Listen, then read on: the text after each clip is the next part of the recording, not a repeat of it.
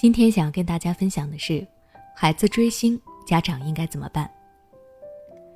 提到追星，相信大部分人在自己的学生时代，也曾经对着电视里光鲜亮丽的偶像明星们产生了不一样的情感。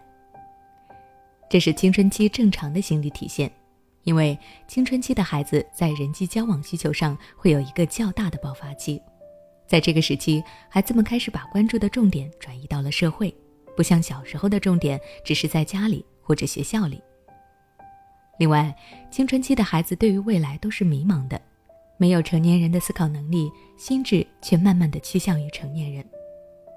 所以这个时候的孩子迫切的需要一个偶像作为他们学习的榜样。关于孩子追星，我最近就收到了一位妈妈的留言，她说自己的女儿今年十三岁，刚迈入青春期就陷入疯狂的追星的浪潮当中，每天放学回家第一件事就是拿起手机不停的刷着偶像的动态。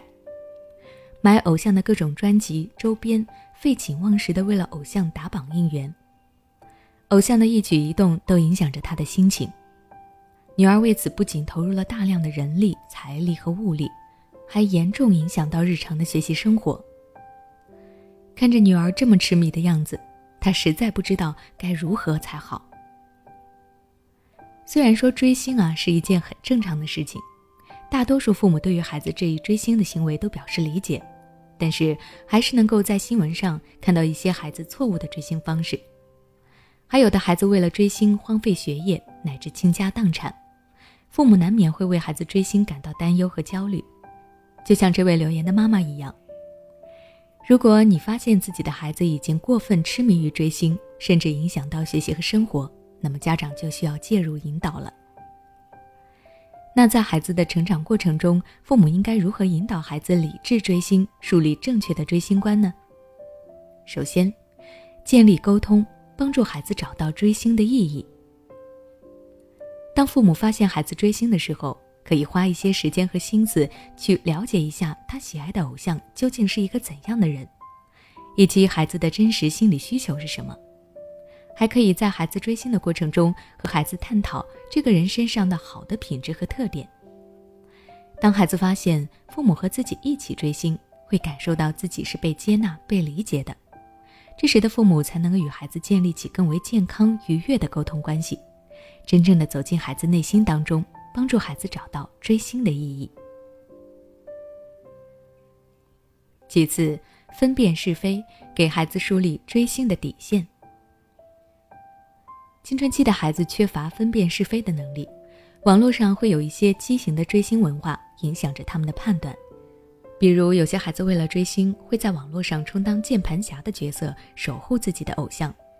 控制评论、语言暴力、滥用举报等行为也是接连不断，甚至还会对他人进行辱骂攻击。所以，父母一定要教会孩子分辨网络信息的能力，让孩子对于自己的言行举止要负责。不能因为追星就在网上做一些过激的行为，这就是追星的底线。平常父母也可以多注意开阔孩子的视野，让孩子多接触更广的世界，同时注意培养孩子独立思考，这样孩子在追星的过程中才不会盲目跟风，迷失了自我。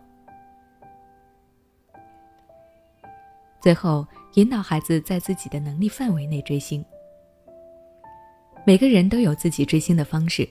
不少孩子会花大量的钱为自己的偶像打榜、买专辑、买代言的产品冲量等等。这对于一些普通的家庭来说，其实是一笔不小的开销。此时，父母要告诉孩子，追星并不一定是要通过花钱买东西才能够代表自己对于明星的喜欢。像收藏几张喜欢的海报、为自己的偶像画画、写文章等等，同样也可以表现出对于这个人的喜爱，不影响到学习生活。并能在自己力所能及的范围内追星，才属于正常的范畴。追求偶像本质上是一件很正常的事情，只要父母在这个过程中给予孩子很积极的引导，是完全可以让偶像成为孩子成长道路上一种上进的目标和精神，从而帮助孩子可以通过追求偶像实现更精彩的人生。如果你想了解更多关于孩子追星的内容，可以关注我的微信公众号“学之道讲堂”，回复关键词“追星”就可以查看了。